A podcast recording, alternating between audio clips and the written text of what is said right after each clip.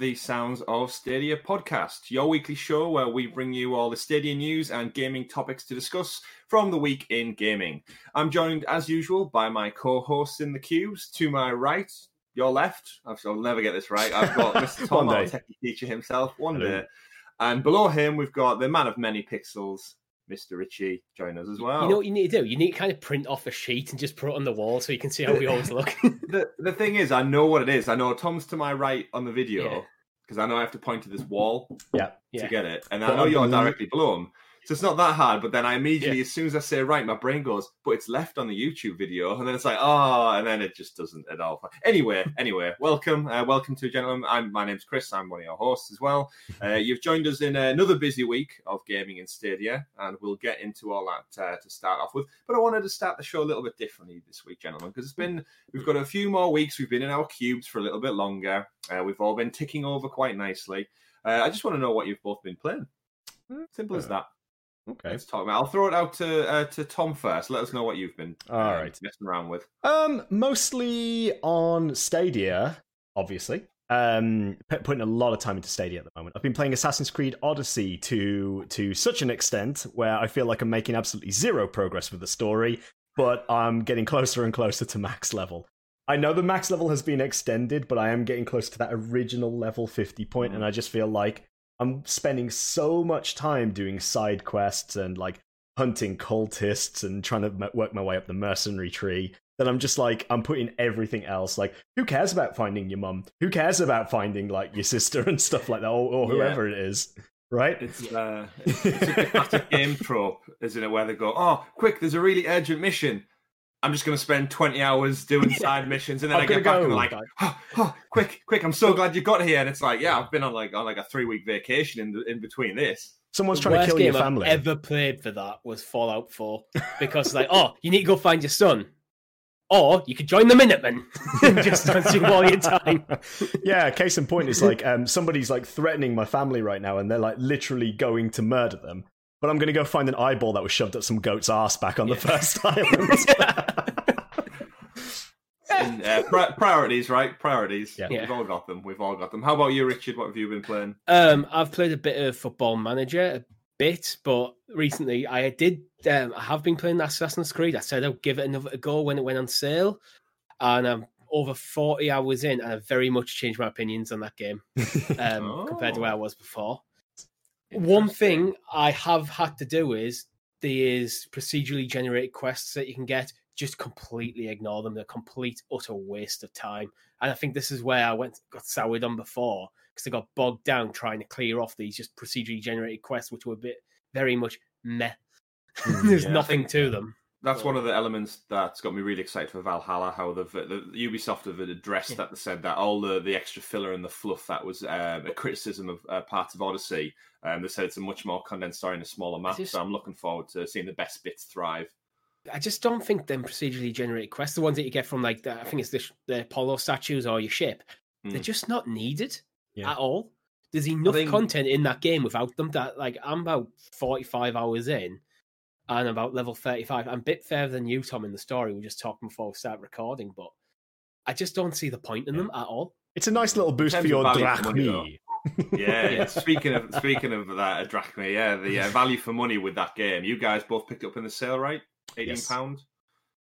Yeah, Richie, you got as well. Yeah, it's like value for money. Like I've I've said on the show before, but I put 120, 30 hours into that with the DLC, and like if you're talking like pounds for pence and stuff, that's that's fantastic. It's it's such I a think, good game, so deep. I'm going to be such a nerd here. I actually did the maths. At the moment, for the uh, for the Ultimate Edition, you're paying 20p an hour of gameplay. 20p an hour. That's yeah, a steal. That's pretty good. Yeah, it yeah, is. That's, that's, that's uh, less than a Freddo. Exactly. And, exactly. Exactly. Think uh, of the level of satisfaction you're getting. are you just using what value are you using for time? Are you using to calculate that? Are you using time to comp- roll credits or to cut 100% or with DLC? Hmm, what does the 120 hours include? That's probably everything, right, in the base game. For, yeah, for hmm. me that was the no, that was the base game and the Atlantis DLC. Okay. about 120 right. hours. Yeah. So on on that basis, then literally the amount of content that exists divided by the cost. I'm probably going to break that because I know in comparison to you, Chris, I actually take I take takes me longer to get through games. Oh, you just, you just yeah. I want to. I've always noticed that you get through games. We'll start games at the same time, and you finish them well before me. I play well into the early hours and commit. Uh, I don't know. Maybe I'm just more meticulous with it all. But uh, in terms of it, I'm so te- like you two talking about it again and all the Valhalla stuff. It's got me like it's still on sale till the twentieth, so I've got three days to make a decision. Do I bite the bullet and jump back in, or do I just hang fire on Valhalla? Because the thing with Ubisoft is they they bring out like uh, remasters and stuff all the time, and I'm thinking some of the news we're going to get to in a moment is something going to drop in between now and Valhalla that actually makes me think, oh, I could have just played that instead. Uh, like if they drop Origins, for example, I'd hmm. probably be more tempted to go back and start with Origins because this is like the, the trilogy of games: Origins, Odyssey, and then Valhalla is like their new reboot of the uh, the, the genre, essentially. Yeah, I like yeah. Origins as well. Mm, it's exciting stuff, exciting stuff. But uh, we'll uh, we'll detour back towards the uh, the show in itself, gentlemen. So we've got a little bit of housekeeping just to kickstart the uh, the episode off. And um, First thing I want to point out was me and Richie played some more PUBG yesterday, Saturday, for those of you who are listening to the podcast throughout the week. Uh, you can go back and check that out. We were once again joined by uh, Tommy from Stadia Arcadia as part of our uh, our squad in practice and training in preparation for the upcoming Content Creators Cup. Um, did we win another chicken dinner, Richie? You have to tune in and find game. out. You'll have to tune in to find out. Um, but I think we might as well take this opportunity. Tom, would you like hmm. to give a bit more uh, info, detail, any updates we've got for the upcoming Content Creators Cup because it's about it's less than two weeks away now. It is. People are getting uh, people are getting curious. Ooh, definitely. So May thirtieth, starting at ten p.m. UK time. That is Saturday, May thirtieth at ten p.m. Make sure you do come along to youtube.com forward slash Sounds of Stadia, where we will be hosting our viewpoint and our audio for the Stadia Creators Cup, the Content Creators Cup, where we will be playing as a team of four against other content creators with throughout the Stadia community. There will be a tournament based on pre-made teams, which will consist of ourselves. Um, there will be a tournament based on lottery drawn teams, where people will be shuffled into random teams and just have a bit of fun with that. And I'm even thinking if we have the time to do it, we're also going to have a solo tournament as well, where everybody goes mano y mano for the ultimate prize of being that chicken dinny at the top, right at the tippy top of the Stadia creators community. I'm going to be the first out in that one. Have some confidence, hmm. Richie. Have some confidence. I've seen your playing skills. You, you've seen yeah. me parachute into the side of a building before. That is very true. I have seen that as well. We've all been there. We've all been there. But uh, yes, I would say keep your eyes peeled on our Twitter account, which is at Sounds of Stadia, uh, and obviously subscribe to the channel so you get your notifications over on YouTube.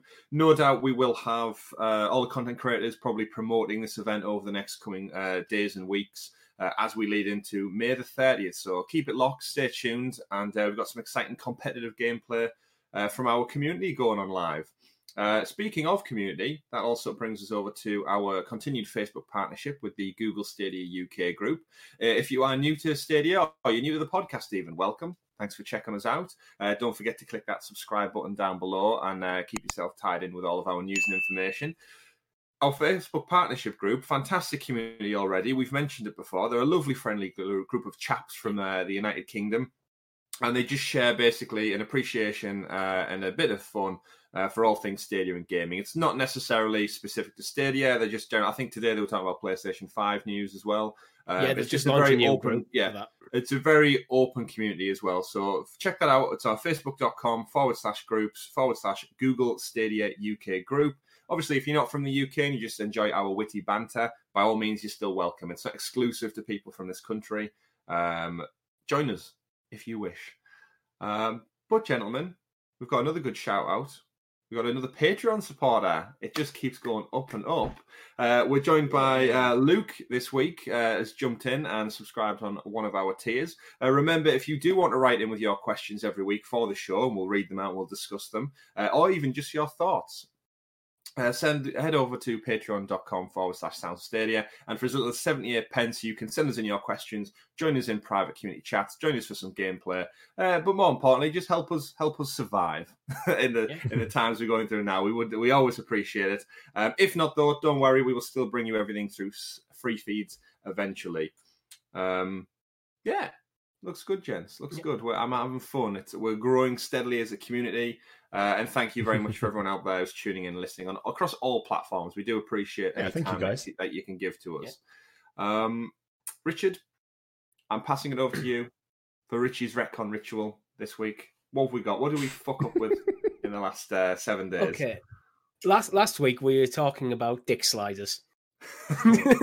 so that hang Were we? Were we?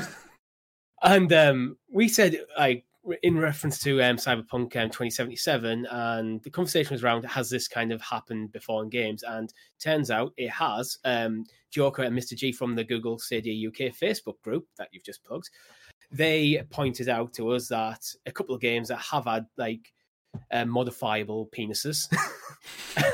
Peni? Peni, yeah. Um, Conan Exiles, Mount Your Friends, um, uh, two examples to drop. So, yeah, there is mod, um, dick sliders in other games. Who'd have knew that in the history of gaming there've not been other games that have uh, that Yeah. have allowed you to edit the uh, genital area? But, Thought I yeah, read a the uh, mount, story. mount, yeah, the mount your friends one in particular is quite funny. It's where you Yeah. you're essentially Swings stick men. Yeah, and you have to cl- you have to build like the, the highest tower you can possibly get in a short time frame uh, with your friends couch co-op style, and uh, it's just it's just weird fun. Uh, Conan, I've never I've never played before. I feel like it's been free or really cheap across multiple digital stores. Uh, it reminded me a lot of Ark Survival Evolved. I don't know if it's the same people, but it's Yeah. it- I know it's got quite a, a niche little um, like a cult following almost. Um, you, you start off with nothing, pretty much like Minecraft, and you have to destroy and build and create and stuff until you're a you're a formidable foe for everyone out there in the wild. It was one of the Uh, free yes, PS Plus you. games a while ago. Yeah. Oh, that might have been it. That might. Yeah. That's why I own it then. Um, so yes, thank you to Joker and Miss G for writing in, and uh, for Richie for keeping us straight when we mess up. Um, if we do mess up, write us in. Let us know in the comments. We are only human. We do our utmost best to uh, keep the integrity of our information correct, Yeah. but uh, uh, everyone messes up sometimes. So thanks for writing in for that. Um, which brings us to, as always, our biggest topic of the show, our biggest collection of topics, and we'll pass it over to our maestro to lead us into that segment. The super sexy special Stadia story segment, aka the news. The news. The news. The news. Oh, I don't like that. That was a creepy. No. whisper in there. Just like a little whisper in Um, the back of your back of your head there. yeah, give me chills. chills down the back. Um, busy, busy week as ever, uh, gentlemen. I think I don't think we've actually had a quiet week since Stadia launch. Now, um, I think the gaming, the gaming market in general, the industry is not slowing down. If anything, it feels like it's ramping up. I, I feel like I can't open my Twitter feed or my Facebook feed without being hit by some kind of new digital announcement, uh, some new game drop, some sneaky suspicions, DLC, lawsuits. There's always something going on in the world of games, right? The way Stadia drops its um, announcements as well is not exactly kind to content developers because sun- suddenly I got the big quiet, quiet, quiet. He's eight things that you weren't expecting. yeah. You just have a quick glance Yeah. at it, and there's this surprise announcements. Uh, and thankfully, our community keeps us quite clued in with that. Uh, Stadia Source, in particular, Dan and the team over there do a fantastic job of getting the news the second it drops, and they have a, a headline article up, and then usually flesh it out as, as time rolls on. Um, the the biggest news, in my opinion, we got this week um, isn't necessarily specific to Stadia, but obviously it's it's going to uh, pretty much be the bedrock for a lot of games going into next gen and, and 2021 and beyond. Uh, but Epic, the uh, the the rich, the mega rich corporation behind uh, the successful, ever successful Fortnite, uh, dropped a trailer this week for their Unreal Engine. Fi- well, I say it's a trailer. It wasn't really. It was a they class it as a playable demo, which we're not going to be able to play, but it, it was playable. Uh, and they did showcase the the power that the PlayStation Five essentially can muster which in in parallels also equates to the obviously the Xbox Series X coming out, and inevitably it's going to be Stadia. Uh, Unreal, I think, runs a couple of games already on Stadia, so no doubt over time, um, and it's a very open platform. So, did you guys both have a chance to check out the? Uh, it was about an eighteen minute long video, I think, Oh, which yeah. showcase like it, it blew me away in Mm. comparison to the Xbox kind of showcase of third party titles we discussed last week. I think this is the way to announce next gen with lots of triangles, all the triangles in the world. uh, we joked yesterday, Richie, on the live Yeah. stream. That there's no, there's actually a shortage of triangles in the world right now because of how many go into running Unreal Engine Five. Yeah, the Um, manufacturers of triangles have been are now working double time to catch up. Yeah, they've had to get everyone back from furlough, and they've got them all uh, grafting away, cutting them precious, precious triangles.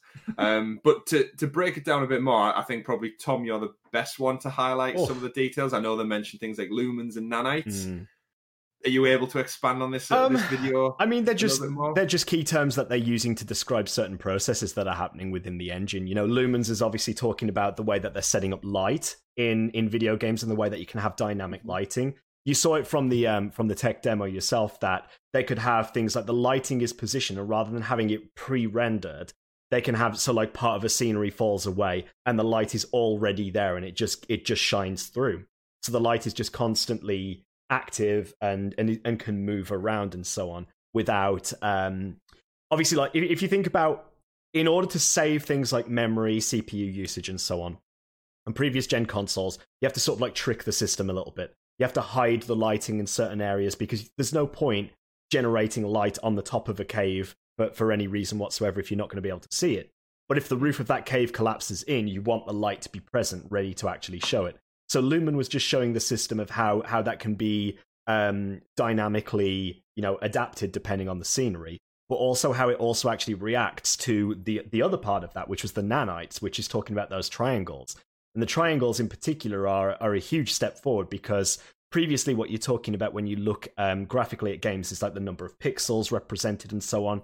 But the idea is that we're moving away from pixels now. We're moving to using triangles to represent edges of objects. So if you looked, if you picked up a stone, just a stone, and you made it up of loads of different tri- little triangles, um, what they're, what they're basically just saying now is that with the new engine, with Unreal Engine Five, they've in- essentially just massively, massively increased the ability of being able to generate those triangles.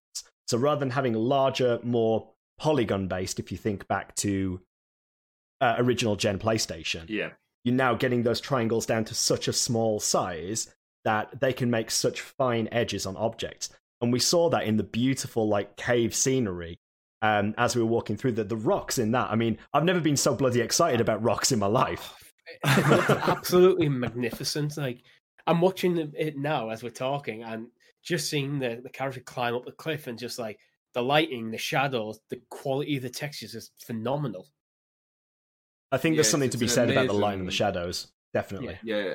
It's a, it's an amazing. Um, it's a great choice for showing off like the, the the detail, like you said, Tom. The excitement of rocks. Just even looking at some of the static screenshots, um, the straight from it. It's it's so photorealistic. It's it's unbelievable. And when when you discuss there about um, all the, the the polygons and stuff, it does a hark back to like PlayStation One era, uh, early. So it's not first generation, but um, like the, the switch over to 3D and, and the dynamics. And that actually reminded me. There's a great video out there on YouTube of um, one of the creators of the original Crash Bandicoot game, and they talk about how they had to trick the PlayStation's memory and the, the inner CPU to be fooled into rendering certain elements of the game. And the reason Crash Bandicoot looks so detailed in comparison to other games at the time um, was they tricked the system into render the whole level into block sections, so it would actually boot up the whole level. But it wouldn't render them or it wouldn't generate them in, in real time until you say past a certain corner of the level or you went over a ridge. So, like you were saying, there's the light doesn't need to be present until it's required and this is just that on goddamn steroids. It's just amped up to the to the max. Um, The and it- technique yeah, you're talking it about blows you there- away. Yeah, the technique you're talking about there is used quite a lot. It's like you have low poly versions of like textures and stuff in the distance where you Mm. can't see them as you approach. It's used extensively in open world games. As you approach, Yeah. the more detail comes through. Yeah, It's it's why And- in, and- if you think in old PC games, you, one of the first things if your computer was chugging a bit is the first thing you drop down is your view distance because that Yeah, that's effectively, totally right. yeah, it's incredibly But, uh, synonymous as sorry, Chris, you go. That's all right. I was just going to keep talking about the Ah. Crash Bandicoot video because that Uh, when Richie's saying there, yeah, cutting back, it's been around for years. I think they were one of the, the pioneers. I think Yeah, they had a few patents actually on it, and um, they actually say they go into the PlayStation's uh, menu system, and the menus that aren't being used, they use the internal memory from the actual the the hard the like the hardwired PlayStation. They essentially hacked into it well said, well, you're not using these menus at this moment in time. They stripped them out and put Crash Bandicoot data into the, the PlayStation memory just I to see. scrape that every little like bit of memory that could like process. And it's just, it's mind blowing. The way the guy explains it on the video is so so great. And I think Unreal did a fantastic job at breaking down the, the lumens and the nanites. And uh, the actual demo itself is called Lumen in the Land of the Nanite. Um, which is such a cool name, even though it's referring to I their own want to play this game. Yeah. Yeah, I, I'd play this. Following Yeah. on from Richie's point before about um, the way that you know you have like those uh, low poly uh, objects in the distance, you know, the Unreal Engine is very synonymous with this idea that when you when you've loaded up a game, you've seen it before in in any Unreal games where it loads a low poly model and you can see the textures literally loading onto the character. Um, more recently for you guys, you will have noticed when you first boot up PUBG, you see your character appear at the very start of the PUBG title screen before you even get into a game and you can see like the textures just build up. Same with Gears of War, but with uh, that's that's just something that has been synonymous with the Unreal Engine. But I, I, just can't wait to see what comes with this for next gen. This is tr- With- really next gen. There's one thing I want to touch on that I've just seen. At, towards the end of the video, um, you the character starts going through this like gliding section. It's very fast paced and stuff. But it's when they touch ground, it feels like they're really touching ground. The slight camera tweaks. That that was something that just jumped out at me. That was absolutely stunning. Like Good spot. you don't really see it that well done, to be honest. Yeah, it's a, it's attention to detail and Yeah, the, the the part during the the showcase where they they break out the drone essentially even though we're in a we don't know what time zone we're in even though it's a land of the nanites they, they just pop out the drone at any point and they they zoom into such credible detail um it, it that's i think for me that is what next gen's about it's Yeah. Really really detailed showcase um I, I- I just it just looks gorgeous. I mean, the video will be playing below me right now in the in the edit, so you can you can watch along and you can check it out. Anyone who listen at home, head over to YouTube, check it out. They they break it down into the different light modes, so you can actually see all the triangles in the cave as well. And it's it's just astonishing how like far games think- came from your flat flat geometric shapes to it's like so close to photorealism. Like at what point are we just we are we just playing a movie? Mm. I'm guessing the plan was to have this play because it's, it was it's meant to be a playable demo. I'm guessing that was meant to be at GDC for the game developers to get their hands on this tech demo and go, oh, next project we're using that. Mm. Um, it's exciting stuff, and uh, and Epic have been fantastic. They did come out with a few other other points this week about stating um, the actual engine itself. I believe it's open source. Uh, they have what else did they say? They said something about the first fifty grand. Yeah, they've changed the pricing they, structure they, for it. They get to keep as well. Uh, the royalties are waived for the first one million dollars of in-game revenue. So Epic are really using their money to put their, their stamp on the games industry. And uh, as much as you may criticize them and hate them for that, the the amount they're reinvesting back in from their many many millions, uh, and they're being so they, they're essentially creating competition. We've I seen it it's with the a Epic on. Steam. Yeah, it, it's it's great. As they're a using the money- as well. Yeah, they're using the money from Fortnite to effectively go, and this will make Unreal 5 so appealing to indie, indie developers because it means for the first, what, however much it was, couple, 100 grand or something, that's all profit for the developer to cover their costs. And that's what then you split later. And I think it's even the ratio of the split is more favorable Mm, it towards is, yeah. That's yeah, it's, So, it's rocking the boat yeah. with the uh, with Steam and other online uh, stores right now because they're giving more money back to people who uh, who publish their games on Yeah. their storefront. And if you're a businessman or you just you've you've made, made an indie title yourself, why why wouldn't you switch across Yeah. to that? Um, yeah, yeah, it's so so exciting. The the flying element kind of caught me off guard. I really did think it was just a, like a Tomb Raider esque Uncharted kind of style. And at the end, it's like, and now we're flying, and it really did showcase like the rendering capability of It's how quick the detail was coming out. Yeah. Yeah, I think that was important. While like it kind of Mm. all in, in terms of the game, they probably have to rework that so it made sense. But in Yeah. terms of a tech demo, it's like yeah, you're showing like up close at how great the textures and light and stuff. Then they go, okay, now we're gonna go f- change it, go as fast paced as we possibly can go. yeah, And yeah, you see actually as she lands, sometimes she almost bounces a bit as she touches ground. yeah. Like, the the, the physics, little details physics, are yeah. phenomenal. Um. I, I did laugh. Some of, some of the criticism of the comments I've seen is they've had to come out already and say the scene when she goes through the little crevice in the wall, like very Yeah. Tomb, Tomb Raider Uncharted-esque. Uh, people have said that was a loading screen to mask the thing in the future, and they said no, no, we were just trying to showcase the detail that's why we've gone really close. It's, we're, we're trying to, it's a tech demo to showcase detail. Don't That's care if it is is a loading screen. You have to. All games have loading screens. They're just getting better at hiding them. Yeah, I think- God of War is a Yeah. phenomenal example of that. What's your take on the part of the trailer as well, where they, they go into such detail about the statue that she finds within the temple? It's just a, such a beautiful, beautiful statue in terms of the, the level of detail. Mm. She opens up the giant wheel to let the light into the room, and suddenly there's like 200 other bloody statues exactly the same in there with exactly the same quality of detail. And you just think, wow, like, like I said before, I only said a snippet of it, but this is the kind of thing that really makes me feel like this is next gen now. It's not mm. about like like trying to push graphics further in my opinion. It's more about the level of detail that they can add to it. They're not trying to make it hyper realistic to an extent, but it's more about fo- focusing on finite detail, like finer details, which I think is is what this is all about really. Yeah, Yeah, it just it just shows how well the engine is probably built and balanced, and how well it uses resources available. Because this is done in in engine, recorded in Mm. engine on PlayStation Five. That's something to put out there. So this isn't a pre-generated like um tr- like video.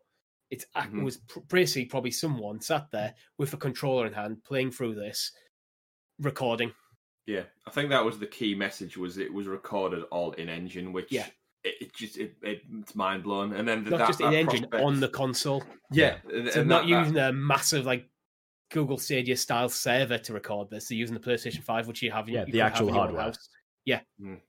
Yeah, and that has me super excited going forward, like with like the processing power and how that ties in with Stadia, and that we it is iterative, and they can just build on it over time. And even though the obviously the, the Xbox Series X and the PlayStation Five are going to be inevitable powerhouses, there's more and more leaks coming out this week of like developers and creators saying that it, it's a machine, it's an absolute beast of a machine. It's, I think this week I saw said it was going to push PC hardware uh, on leaps and bounds as well because of how good it's all tied up nicely and packaged together for Stadia, obviously, that's going to be just iterative over time. It's going to get better and better. So as the the the upcoming consoles do start to age, and things like Unreal Engine Five really start to step into their stride, Stadia can just get better and better and better. So when these consoles are now then looking at their second iteration, so a PS5 Pro or a Series, whatever Xbox do with their naming convention, Stadia will still be there. The same Stadia we signed up to last November, we're just going to be able to play it with no with no extra investment, no new hardware, no fan engines flipping out because Unreal Engine Five is ripping it apart from the inside.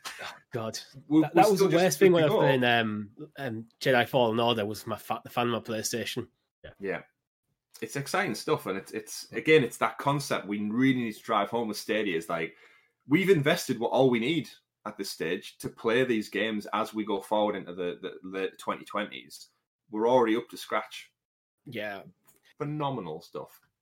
I'm excited to see what Unreal and Epic uh, bring to the table, uh, and if we ever do get to see that demo, and imagine the the like with so many millions and the the feedback of people saying I want to play this game.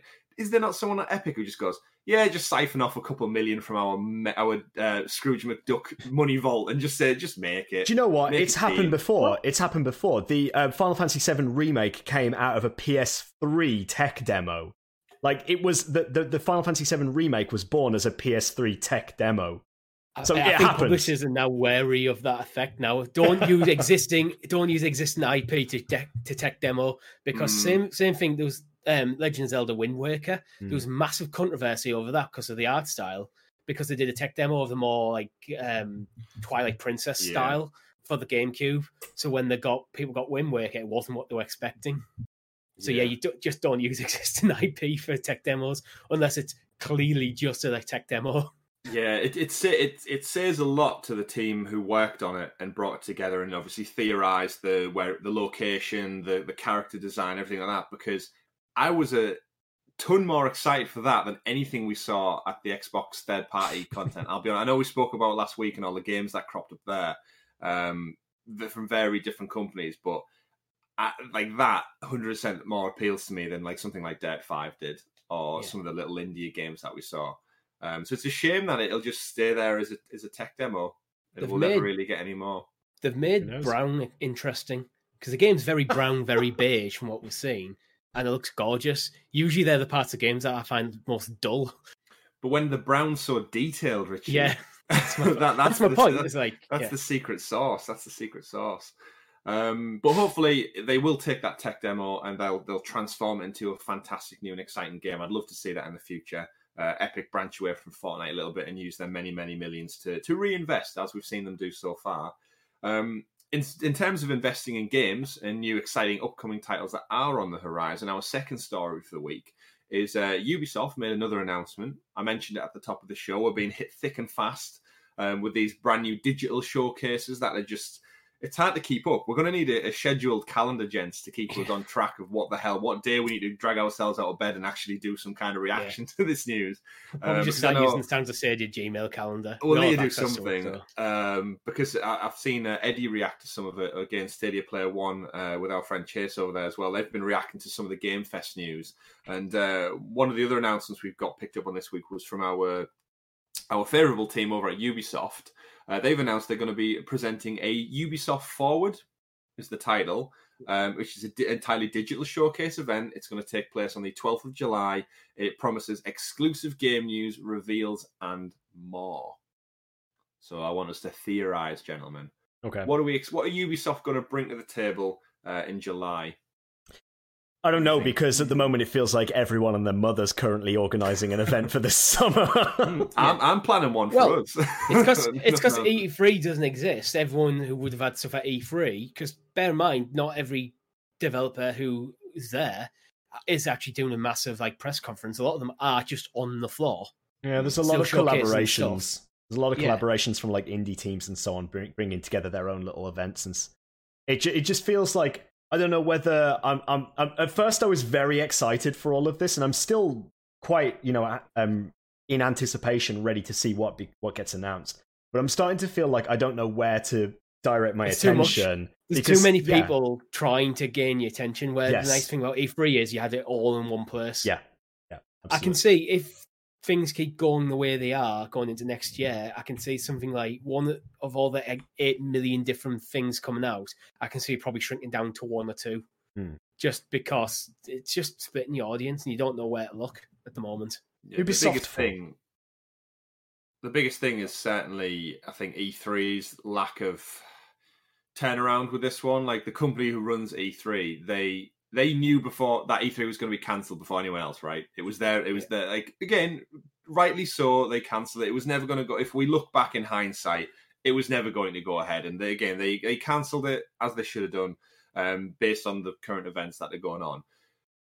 In terms of how they reacted to it, though, they've done probably the worst job imaginable of trying to keep their uh, their ducks in line, essentially, because like you said, Richie, every every man, every department, every company, every division of the game industry now has gone right. E3's off. What are we doing? And they've gone and done their own thing because it's probably more cost effective. But E3 have really missed the boat on keeping everyone reined in. Said, no, no, no, guys, the physical event isn't taking place. We're going to still be hosting a digital event. And before they had a chance to do that, IGN jumped in there, Geoff Keighley jumped in there. Everyone's done their own. Xbox have done their own standalone. We're going to get PlayStation Five stuff. Nintendo have been doing their indies things, and it's before they even knew it, they've been steamrolled. And like the repercussions on that E3 existing in any way, physical shape or form in the future, I think is, is at high, high risk right now. If all these I... digital events are successful, E3 as risk, we know yeah. it over the last few years, I think is a high risk. I think E3 will still be a thing. Yeah, because how, there's a like... massive there's a massive floor presence. They make a lot of the money. Imagine the ESRB make a lot of their money that keeps them funding throughout the year for for everything else they do happens at E3. Hmm. However, it, they'll probably have to look at what E3 is going to be. Is it going to be completely a fan convention where fans and developers can intermix? Well, that's the way it's been going for a while, so maybe that is what it is. Yeah, I just think when they look back at all the analytics, like so, Ubisoft is is a, is a case in point. Yeah. If they look back going into next summer when the world's returned to normal and they think, right, E3 have reached out to us. They said they're doing the traditional event. Uh, they usually, Ubisoft usually go really good with partner up with different uh, different platforms and showcasing it. Are they going to look, not look back and just think, guys, we saved like a good half a million on just doing our own digital event last year, and what benefit we will we get from this Comic Con, like not Comic Con, like a, a convention presence? I don't know. I just think it, I can say E3's been like becoming less and less, and we've spoke on previous shows about mm. Gamescom being the, the place to be, and it's it's it's a very yeah. interesting ten events, but I really think E3 messed up this time It's been around. a, s- it's been a slow burn actually with E3. You've got things like Nintendo Switch to just doing a big direct, which I think that's where most companies will probably go forward now. Like Yeah. because that's been that's been fine for Nintendo over the years. And then they can also yeah you can put it on the stage at E3. We might even have a guy doing a Q and A, Mhm. but we're also going to push it up for our own channels at the same time. Sony have pulled out. Microsoft usually hang out over the road, don't they? Um, EA hang out nearby. Like these are big Mm. publishers who uh, don't uh, near E3, but not really there anymore. Well, let's have a look at the list of events that are currently scheduled. We've got Summer Game Festival, which is going on at the moment for an extended period of time. We've got uh, Sony State of Play that's going on. Uh, Inside Xbox. We've got EA Play. We've got um, the Cyberpunk 2070 stre- 2077 stream, which is called Night City Wire. That's coming. We've got the Ubisoft Forward, and we've got Gamescom Digital. And Plus probably many more. There's Well, yeah. I'd imagine this. Yeah, there's- we know it's we know the Stadia Connect's coming. They did say summer, so that It's as well. It's June, I think. Oh, there's well, rumored for June. One of our uh, one of our friends over at uh, Club Stadia said June sixth. I think yesterday he announced. It's an unverified source at the moment, but yeah, It's in. It's. I mean, it's in the summer, so somewhere around there. It'll be here before autumn it's anyway. June the And then- 9th. It's rumored to be. Oh, was it 9th? And then we've obviously Sony are going to come to the table with all the Mm. next gen stuff. So there's it's a busy, busy summer, and a lot of stuff's going to be lost in the mix. But in terms of Ubisoft's uh, presentation in particular, we we're probably going to see a lot more of Assassin's Creed Valhalla. I'd imagine they're going to want to get some gameplay out there after After- uh, oh, after God. last week Oh god, yes. that they they're definitely going to have to be very particular about what I like in their their announcement. They actually said exclusive game news reveals and more. Do we think the and more is was replaced replacing the word gameplay this time Well, round? I think the and more was the and more um, referencing just Assassin's Creed Valhalla, or was it? No, no. This is in the, the tweet that said for the for the event, save the date, July uh, twelfth, Right. Ubisoft forward, and Well- they ended it with said reveals and See, more. Assassin's Creed Valhalla would be a perfect and here's one more thing sort of game to end your co- end your traditional conference. Out now. The fact No, that no. they've pre yeah, the fact that they've mentioned this uh, already means Hmm. they've probably got something else in the works. Well, I just want to see more of Gods and Monsters. Like, I really want to see more of it. I want to know more about it when when we're actually going to expect it now. Um, I just want to. I, I think it's got to be in a position at this point where it's where we have got demos being released and we've got a lot more gameplay that we can get our hands on. Just just something like that, really. Actually, I'm with you with that because I forgot it existed. Yeah, So you didn't. need Yeah, you it. didn't know. You didn't know about. I remember on the show specifically when I mentioned it, Richie. You brought the video up live in the episode and watched it. It was like, oh yeah, it's like Breath of the Wild meets Assassin's Creed, kind of like you Yeah. very Ubisoft esque. I only remembered it existed this morning when I was reading up through these articles. and it's it looks fantastic, it and just- it's it needs to get that mind share. It needs to get people. It's not locked into people's heads. I don't think No. at the moment. yeah. Well, the reality is we should be playing Gods and Monsters right now because that was scheduled for Yep. February, if I remember. Um, Watch Dogs Legion should have been out as well. Um, Cyberpunk should have been here. Obviously, not Ubisoft. Um, Skull and Bones has been delayed a few times, hasn't it? No, yeah, and Skull and Bones is one of them that I think they've took that back to the drawing board. Like it's one of those games where I'm for last hoping, year. I'm hoping they're doing what I want them to do, which is when when Black Flag was so fun, we all played Assassin's Creed Black Flag back in the day. I think all of us thought, why why is this an Assassin's Creed game and why is it not just a Yeah. pirate game? Like I would happily have Ubisoft create an entire different series that was just about pirating You with a story and with in the same elements. world. Yeah, you could. I could easily set in the same world. Just tell a story that isn't Assassins versus Yeah, Templar. it doesn't need to be that. Yeah, it's Pirates Creed. And I'm hoping Arr. their, Relax. their, their feedback. They yeah, they've took Skull and Bones, and the Yeah. the reason they've gone quiet is they they've took on board all of that criticisms and thought, you know what, especially because Sea of Thieves is out on Xbox now. I don't know if they think, oh well, we've seen how Sea of Thieves has fared. How are we any different? Are we gonna like? Are we gonna be taking a hit on this? And I hope they've gone back to the drawing board and they come back with a great pirate-driven campaign. That'd be so exciting. It With the main it really character. the fires for me of being interested in it. Main character's I'm called throw- Smedwood Smenway. I'm going to um, tinfoil hat on now. I'm going to throw out prediction. I think Skull and Bones is redundant. I think they've scrapped it. I think a lot of the work for Skull and Bones might now appear in Assassin's Creed Valhalla. Interesting. Ooh. Bear in mind, Skull and Bones is very piratey, and well, Valhalla is set in basically the North Sea, Scandin- Scandinavia, the UK. You are a bold one. There's a lot of ideas that will probably cross over there. I mean, the great thing with Ubisoft teams is they collaborate across the board. Oh. Like they've got so many studios across the globe. It, it's no surprise that they can pull, all these strings and, share share elements and stuff from their game design. I don't think they've scrapped it. I don't think that's in Ubisoft's best interest. I think they'd get more criticism than it was worth just shipping it out half baked. Agreed. Like, look, there's our game. We'll do what we did with Rainbow Six Siege, and we'll just iterate on it. We'll it might have just build. it might not have necessarily been scrapped. It might have just developed into an Assassin's Creed game. Yeah, been maybe absorbed when a they were, maybe when they were pitching ideas for the next Assassin's Creed game, they like pitched a lot of ideas and went, actually, that's Skull and Bones. We can just move that into Assassin's Creed. So, so what? So, what are you landing on, Richie? Has it been scrapped or has it turned into Valhalla? I think they're both one and the same. As I said, I think the game. This I don't think we'll have a game called Skull and Bones. So in a sense, it's been scrapped. But I think a lot Right. of the things from that will now be in Valhalla. Okay. Right. Okay. Interesting. I I don't think they will. I don't think it's in Ubisoft's uh, best interest to suddenly scrap it because I think um, there will be some people excited for it, and I think it, it's probably that far in development now. They would have had to say something at the board meeting. That's that's the, that's where I've got doubts that they probably would have mentioned it.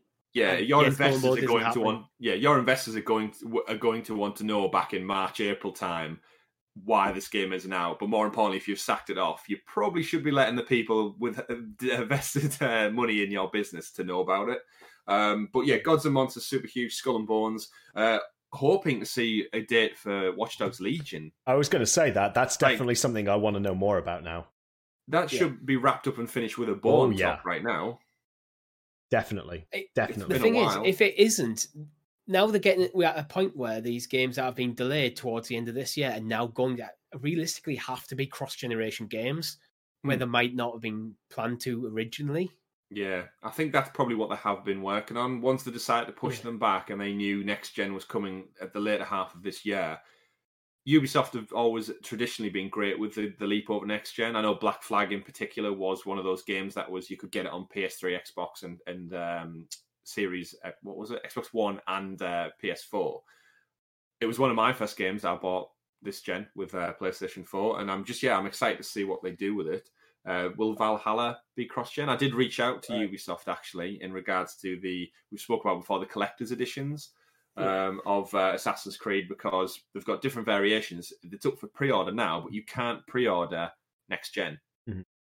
So because they don't have a date for it, so then that that bodes the question: Do I buy it on current gen and buy it again later on? Because they've not been very forthcoming with the whole smart delivery going forward theory, which is why Stadia is the safe bet to play it on because you can buy it in and you just own it, the best version going forward. But if you like the collector stuff, we have yeah, no I want to know which version I can order, and do I order the PS4 and can I change it later date? Do I just get it on Stadia and hang fire? Do I buy the statue standalone? It's it's a lot of theories, and I think we need these answers. So hopefully, the exclusive game news reveals and more is just detail. I'd be happy I- with just dates, locations, updates on how the progress of the game's coming along, some season pass DLC stuff for other games like Rainbow Six Siege and The Division.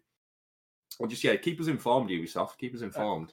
I have information on um, Skull and Bones before we move on. Actually, um, in October 2019, the Ubisoft CEO Yves Guillemot um, confirmed that the game has been pushed back to at, at to at least the April 2021 March 2020 fiscal year. Which is now. So, at the earliest, fiscal we're year. seeing it. Yeah, no, that's next fiscal year. We're cur- we're currently in the um, April 2020 to March 2021. Oh, okay. I misheard then. Sorry. I So, misheard. so at the earliest, we'll see this is April next year. Okay. One other title, Chris, that I'm really excited to find more about Rainbow Six Quarantine. Oh, the name, the name alone does not ring, uh, does not bring back great feelings right now. Not right now. Rainbow Six, go out and play with your friends. Rainbow Six, fresh air. Rainbow, Rainbow Six, stay home, protect the NHS, save lives. Sorry, no, it's it might changed do, now. It might do well in search algorithms right now. Uh, Well, yeah, that is very true. Um, so yes, so good point, Tom. Rainbow Six Quarantine. It, do we think they're going to stick with that name? I think it's unfortunate timing, but I think they go with it. Hmm. I I think think? unless they change it to, do they go like the Resident Evil route and do they go like Rainbow Six Outbreak? But then does that have Hmm. bad connotations with it? You're talking like Yeah. zombie infestation, and usually you have terms that come with that. It's synonymous with it, isn't it? Outbreak, I don't know how- quarantine. I don't really know how damaging this is going to would actually be. To be honest, I, yeah, my think it's my different. worry. I think it's different when it's like uh, something that's happened because of man's intervention with like a terrorist action or something, compared to when it's more of a naturally occurring thing Hmm. Yeah. like COVID nineteen. Well, There's no one to speak blame for COVID nineteen existing, but Well, it depends who you speak to, Richie. Depends what Yeah. news reports you read. Oh man. Uh, but anyway, yes, aside from that, they could just go all all balls deep on it and call it Rainbow Six COVID nineteen. that would get their uh, search algorithms right up there as well. Uh, I'm excited to see what. It, yeah, the Rainbow Six tag is enough to give it the legs. I well, reckon. yeah, it is a new game. Obviously, it's got that kind of more horde mode um, to strike. I'm excited by it. It's like Richie, we spoke before. We've played uh, Rainbow Six Siege quite extensively in the past, and we've had a great time with it. And I think a lot of the community out there, I know our friend Chase is looking forward to playing some uh, Siege. She's played a lot of hours on that before. Um, it's going to be great for just us getting on screen share and such. It's going to be fantastic Yeah, for that. I want that well. on the stage. Yeah, Um, and I think it will. And I think part of Ubisoft plans, along with new games, you'd hope is going to be an update on Uplay, Uplay Plus as well, because they're starting to ramp up now. So hopefully, we're going to see some more games come to Stadia, coinciding with Uplay Plus announcement and these new titles. Um, I'd be interested to know if they ever went free to play with it, because Siege has done so well, and that's that's pretty much free to play anyway now, if I'm not mistaken. Um, I'd be interested to know if they're worried about the risk of the name title having impact. Just bring it out free and just say it's there for everyone to play. it could be a good build on it. Mm, Yeah, build on it on a yearly iterative process Perhaps. like they've done with Siege. Stuff like this, I always think are good for pro games because everyone who's got the pro subscription gets the game day one, month, month one. You get your audience there. I'm guessing this is going to have a lot of cosmetic stuff purchase, so they'll make the money from that side rather than actual the game sales.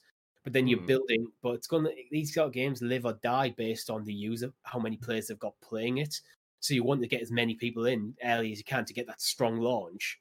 Yeah. And then even if there is like there's a price later, if after one month it goes to normal pricing, if there's a good community already there, Certainly, certainly. Uh, so moving on then to our next story. In at number four, we've got um, the PGA Tour 2K21 new game coming out to Google Stadia. Uh, earlier on, gentlemen, when I was editing the doc, you may have noticed I made a point of keeping this PGA Tour story in at number four. There was a distinct reason for that, and that's because I planned that joke well ahead of time. Oh my god. so anyway, let's tee off and get into this next story. We've got uh, PGA Tour 2K21 uh, coming to Stadia August uh, 21st.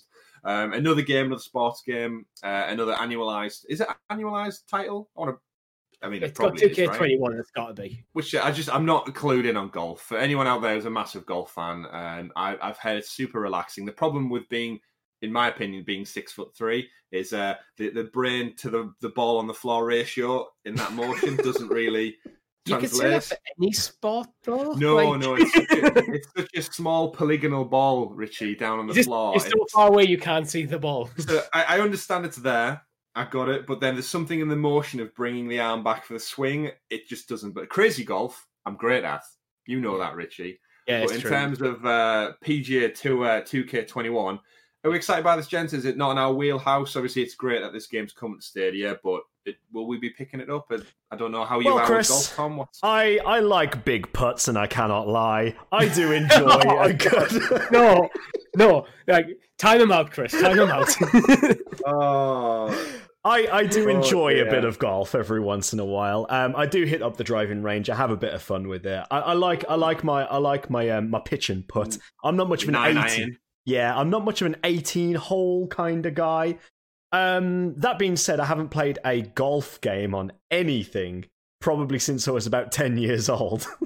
Will I? Uh, probably. Again, it. This is probably going to be one of the games that sits along the, the the wayside for me. I'm afraid. But um, you know, if uh, if they if they do ultimately bring the price down, then put a late than never. I could always just wait around and just. Uh, I'm sorry, I'm going to throw all these shit ones out for you to take. Yeah, I'm just going to my, sand trap for this. yeah, my my uh, my knowledge of golf basically stems from Happy Gilmore. That's about Yes. my extent Okay. of, uh, of Okay. knowledge. Shoot, Shooter McGavin. You eat shit for breakfast. that's that's about it. Um, So, so for this game, yes, I, I wouldn't be picking it up. However, one of the things that would make me pick it up is if it uh, if it dropped to a sweet sweet price of two pound forty, which another two K uh, twenty one game did this week. No, uh, NBA two K, which again is another sport I'm not I'm not that vested in. Uh, I know a little bit more about it, I think, than um, than golf. Again, being quite tall, it always helps your interests when you can uh, you can actually hit the basket or grab Yeah, of the when hoop. you're playing in PE in school, when you're actually better than other people because you can reach the fucking hoop. that, that definitely, definitely does help. But obviously, yes, this week we saw some additional pro deals drop in line with some new game announcements. And uh, one of them, to our surprise, was yeah, NBA 2K20, £2.40, gentlemen. We all bought it, right? yes. Why wouldn't Yeah. you? two pound forty. Now, weirdly enough, this this did not translate across the Atlantic to uh, the states, where basketball is immensely more popular than it is over in the UK and Europe. Um, a weird one, right? We thought it was a mistake at first. It was picked up by the Stadia Twitter. Um, one of them actually acknowledged it was a mistake with Duncan. Yeah, Duncan not? queried it. Someone acknowledged that was a mistake, but then it turns out it wasn't. Yeah, It gets which to a point where I think it kind of was a it was a mistake, and then they went, "Oh shit, we've said it now. You've you've It's got like, to, you've got to oh go with it." no! The whole world's burning around them, and they just think oh, we're gonna have to go with it. You know, we fucked up, boys. We fucked up. We're sorry. Just go with it. Just, just, It'd just. be interesting to know the actual truth. Was it a mistake, and is it now Google just paying up the ass Ooh. Mm. from this to make a difference for two K? That's such an interesting price. Like, even if it was at a tenner, like ten pound, that would be like okay. Hmm. But two pound forty for a game that only came out in the last year, that is essentially a triple A sports game from a big developer. Yeah, you can pick it up for the cost of a couple of Freddos in this case. I think you've got to look at um, the knock-on It's effect of cheaper that. than a Starbucks coffee. that is true. That is true. That is true. Yeah. Um, but you've got to look at the knock-on effect of that. We have to kind of like ascertain: was it a problem with Stadia? Was it actually a mistake? Because now on uh, Xbox and uh, P- PlayStation Store, the price has been dropped there as well for this title.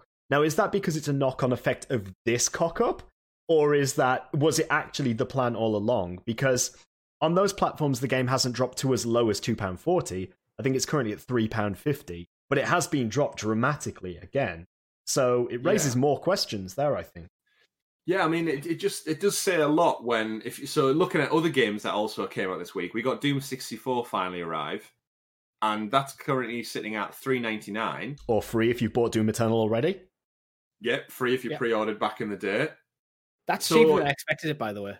Yeah, I knew you've it was coming, but I thought it was going to be over five pounds. Doom sixty four three ninety nine, NBA two K at two pound forty. Whereas like like when we talk back to Assassin's Creed Odyssey about value for money, that's a, an old old game I think you do. like yeah, I'm sure it's super fun, but in terms of like development time and costs and graphic quality and it, it's just it baffles how like I'm pretty sure people just throw throw shit at a wall and see what sticks sometimes with this pricing well, because I've yeah bought I've bought um, NBA 2K20 because of the price, so it's like, why not give it a go for that? yeah Worst now, case scenario, I play less than two hours and get a refund. Yeah now a big element of this which we we do have to factor in and consider is that people who are who are trialing that two month uh, free pro deal from last month are still on the bandwagon now so. Is this again another smart, smart tactic to think we'll take a loss on the costing now, but these people who are going to buy the game are going to stick with Stadia because they're they're building up this massive library. Just look at the pro deals, man, and then it just makes you think that if you've joined Stadia and thought, "Oh, look at all these great prices, I'll buy that. I'll test that out. Oh, I've got that free program. Oh, there's another pro game. Oh, there's some more discounts. This Stadia thing's not half bad, you know. It works. I've got another month free. I'm going to get some new pro games in what another another just under two weeks." it's a really clever thing pull to build that library up so much that come the cutoff point when they go, look, are you with Stadia or you're not with Stadia? Surely a lot of us as gamers and in consumers, we, we're in a consumer society where we spend, spend, spend. We like treating ourselves. We're used to subscription models. It must help with people's decision making to just go, you know what, I'm just going to keep it. Yeah. And there we go. Well, you look at the the how much the sale is. Um, f- looking at the Ed- Legend Edition for M- NBA 2K20, it's currently twenty one pounds. That's down from sixty nine ninety nine. You're saving almost fifty quid Mm. on this pro sale. I That's literally you're saving the price of a game. It's insane. And obviously the deluxe editions and stuff are also on offer.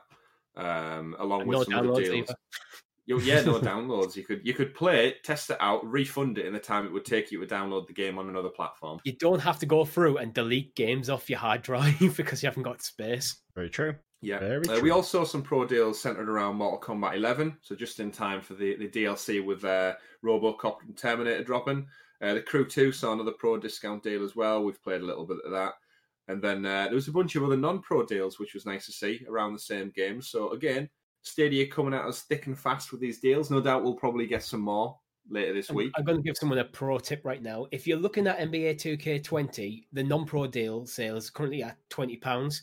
Pay for a month subscription, get it for three quid, and then just cancel your subscription if you're not Mm. interested in it. You, you don't Save pay for yourself subscription because you can still get on the two month free, can you? Starting now.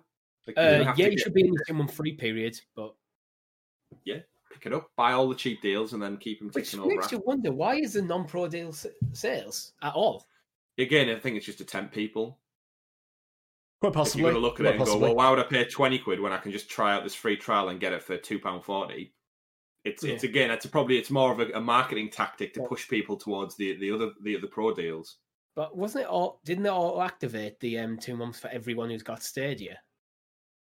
So there shouldn't be anyone on Stadia right now who doesn't have the pro subscription. So it's not really going to entice people to go for the pro subscription. What about them buddy pass people? Yeah, I think it did. My I buddy think. pass is gone actually. Mm. My It's extra gone? buddy pass is gone from my account. I can't send it out. I wonder if it comes back after this two months period or something. But Huh. I know you know the little um, icon you had in the in the app to Yeah, yeah, yeah. get Yeah, yeah, it's not yeah. there anymore. Breaking news right there, ladies and gentlemen. The buddy pass is gone. Stadia have stolen the buddy pass, but no, I'm joking. I'm joking. We won't go down that uh, click, clickbait route. That's the title, Tom, for the episode. Stadia steals buddy pass back. Plaster it on the main screen. I want a picture of a burglar. I want a picture of a bag You of get money. Jade Raymond in like a white, white and um, black stripy Yeah. thing with like a mask and carrying a dollar bag, Yeah. I want, I running want away Phil- from me. yeah, I want Phil Harrison escaping from jail. I want us three running away from them, chasing them with our police, our police batons. oh no! get get to work on that graphic, Tom. That's my Sunday afternoon out the window. yeah, definitely. Um, set set it in the, the gangster time as well. Uh, we're all we've got police sirens going on those 1930s, 40s cars. Uh, in San Francisco, the mafia is rife. Uh, and if you if you haven't figured it out yet, I'm slowly leaning in towards our last story of the week, which is that the Mafia trilogy was also announced coming to Stadia. Uh, I'm really excited for this one, gentlemen, because we we spoke. Me and Richie spoke to our friend um, Tommy at Stadia Arcadia yesterday on our live stream, and he really he really helped build the hype for it because I've never played a Mafia game before. Um, it was one of those franchises that just passed me by, and here we are, the prospect of getting a fully remastered trilogy from the ground up. Uh, some of the stuff I've seen on YouTube and some of the comparison differences between the original one and the remake, it very much brings it up to a modern game standard. And from what I've heard, one and two are fantastic games that just passed me by. So, what what's your history with them? Are you excited by this announcement? I am. My history is Either is it? exactly the same as Yeah. yours. Um, Tommy did say Mafia Three is a little bit different to the other two, and he said Mm. he preferred one and two. But I'm in the I'm same boat with you, gents. I wouldn't say I'm excited, but I'm intrigued. So none of us have played them before. No. Hmm. Interesting. Could make for a Hmm. potential stream of some sort. Never have I ever played Mafia Three or got my buddy pass back. something, like, something along those lines. Um, but what, but what it what it does really create is is a, another good sense that 2K are supporting Stadia. Um, so we've got all the sports games stuff coming, and then Mafia Mafia Trilogy really just highlights that again. There's another developer that is now starting to really back Stadia with some. Do you think this will be priced at two pound forty? Maybe not. Maybe not. Now, see, that might Um, actually make me buy it because I'm probably. I feel like I'm probably not going to give it a chance at the moment because I've got a bit of a backlog I want to take care of. Like I haven't even bought Final Fantasy um, Seven yet, and that's Hmm. definitely on my my wish list. So I think I've got just too many games to get through at the moment that I'm probably going to give it a pass. Unfortunately, Uh, a buddy pass. unless it comes out and uh, unless it's a pro game or comes out in a decent sa- a decent sale that makes me worth like buying it to s- to rack up late for later. But Yeah, um, Interestingly enough, though, we had that classic Stadia advertisement back and forth where the game was the Mafia trilogy was announced. The Stadia logo did not appear on the uh, the distribution video, but thankfully, the United Kingdom's um, Twitter did feature it. So again, it's this weird mixed marketing thing where you you've got to imagine the powers that be who deal with all these third party conversations. Like when they pull these videos together and they copy and paste in the Xbox logo, the, the Steam logo, and such, is there not a tick box that they just have to go? Oh, we've got there's Nintendo. That like, surely Stadia part of that generic Yeah. checklist. Yeah. Who's looking at that in two Oh. different departments for the exact same video and going, right, it's on the global one, but it's not on that. Oh, the UK team have got it, but like, how is it not just one video uploaded Chris, to a it takes team? me it takes me back to a conversation I had with a friend of mine who lives in California, and her sister works for Google. Okay, Hmm. and when I mentioned Google Stadia to them, the her sister said, "Oh, what is that?" Uh, It's it's it, once again, it's like this thing that's there. There are people in the world that still do not know what Stadia is.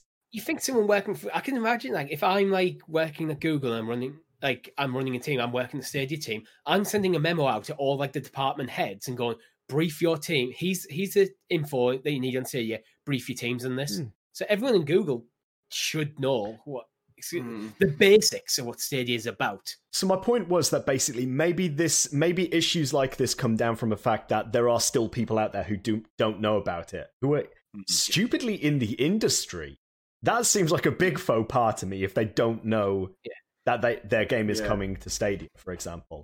it really does showcase just how much work is still needed to be done Yeah. to get the marketing and the, the general public's mindset switched towards. I know we joked, I joked a few well a few months back now when um, the industry that I work in with mobile phones, the some of the Google people I spoke to who go around and talk about the the mo- the Pixel range essentially didn't know about Stadia then. They'd heard of it, but they didn't have any more info other than the name and that's someone who's now pushing Stadia, which is obviously was at the time the exclusive place to play um, uh, portably on. This is why I'm saying like all the different branches of Google, their heads of departments should be brief when there's a new product Mm. launch from Google. How how hard it is to get on your weekly team meeting or whatever to go, okay, one more team, Google, the company's launching this new product, Google Stadia. Here's a basic rundown. Now everyone's in the company's informed. Yeah, I don't definitely. think that's a difficult task to pull Yeah. off. And. Go- at the moment, Google just seems a bit with Stadia, seems a bit disjointed. Yeah, and again, they're all new to it, so I think what it takes is just someone needs to write into them and uh, give them their theories, their suggestions, and topics. Just like two of our Patreon supporters did this week. Um, we've got uh, Ben once again writes in with a fantastic question. He's asking us, gentlemen, from patreon.com forward slash sounds of stadia.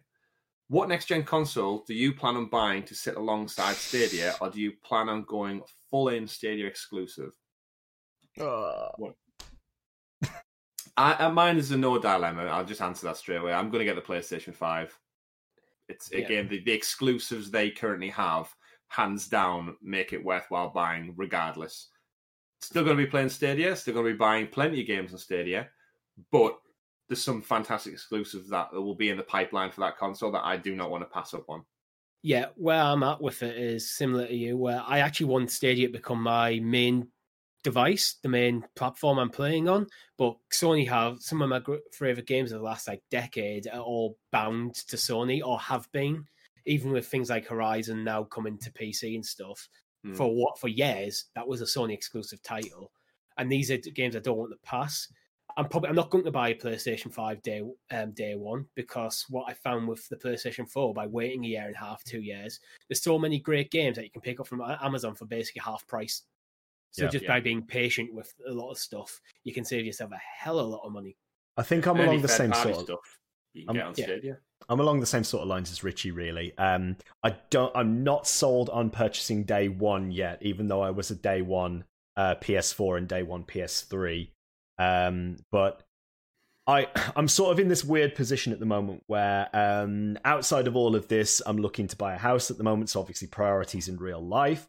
Um, so I, I really sort of have to wait and see what's going to happen next because it needs to be something really captivating for me at launch in order to get me to invest in it. Otherwise, I'm probably going to give it six months to a year before actually getting into that. But for now, definitely sticking with Stadia. Um, I don't even touch my PS4 anymore. I don't even touch it. Like I, I load it up to play Jackbox party games um, with my family, and that's it. Like the last time I played it was uh, FF7 remake, but you know, as soon as we start seeing some of these bigger titles coming to Stadia, then that's that's sort of going to be the linchpin for me. Um, it's definitely my main system, but the PS5 is the likely one if I'm going to pick uh, a next gen console to go alongside it. Yeah, I think my I'm similar place with my PS4, although I can see in the next few months getting a lot of usage because as I think the next thing I'm going to jump into as soon as I finish Assassin's Creed is probably Final Fantasy. So that's going to be a long time playing mm. on the PlayStation, and then we're getting on towards The Last of Us. Yeah. Oh yeah. Yeah. yeah, I've just got my platinum for The Last of Us. Yeah. Oh, you got it. Well done. Last night, yeah, got it last night. Uh, the early hours of the morning, finally did it. So that's yeah, platinum on PS3, platinum on PS2, PS2. platinum, PS2. Wow. The Last of Us 2 is going over, yeah. So right in yeah. time, I finished the story, fantastic game. And again, that's one of the exclusives that I'm talking about. Um, none of you contemplating picking up the Xbox? Not really. No. I don't no. think Xbox has got any exclusives that interest me. I you know what? You really don't need it. Title that isn't Halo or, or Gears sea right of now. Thieves. Okay. Okay. Um, Moving the, on. The real, Ori and the Will of the Wisps. That's that admittedly yeah, looks cool, yeah. but I think you can get that Um, on um, PC now. Yeah, so that, that was going to be my my uh, kind of point to that question is I've got the uh, Game Pass PC beta, three pound ninety nine a month. I pay for it, and I have all those games to play on my brand new PC. So Yeah, although yeah. I have been just playing Age of Empires two, definitive nice, edition. nice. The thing is, you could, get, you could get Steam now, so a lot of the like PC stroke Xbox exclusives you could just get on your PC mm. now and just plug a Stadia controller in Yeah. or a And- DualShock in. and that does really highlight as we move away to the cloud is Xbox have doubled down on this. Stadia's there. Like I don't need the console. I can play all the Xbox games on Game Pass. I can play all the third party games on Stadia. Sony's there for my exclusive titles, which I love from them. I've still got my Switch for all my fantastic Nintendo titles. So the great thing with gaming is you don't need to be. So to kind of wrap up this episode is you don't need to be Stadia specific. Gaming is for everybody. Enjoy it and play it in any way, shape, or form that you wish to. Um, kind of leaning into that, then we've also got uh, our friend Luke brings up from Patreon. Um, again, right saying with not not so much a question, but more of a thought that he's had, and he'd like to know our thoughts on uh, developers right now missing a great opportunity with multi-screen gaming on Stadia. So he said something like the GameCube uh, with the Game Boy Advance, or, or the VMO with the Dreamcast, uh, VMU, sorry, with the Dreamcast. So really, really good throwbacks. Uh, Luke's Yeah. brought up there. You missed me a Um, very obvious one, to be honest. Which one's the that? Nintendo 3DS. 3DS with the two screens. It's an entire platform built around having two screens. That is very true. Um, but what what Luke would like to know is then is that in terms of multi-screen gaming, uh, a stadium missing a great opportunity with having like say the TV and inventory pack or something on your phone um, via an app. So my, my answer to Luke when he posed the question was that the big one for me was Red Dead Redemption had the companion app.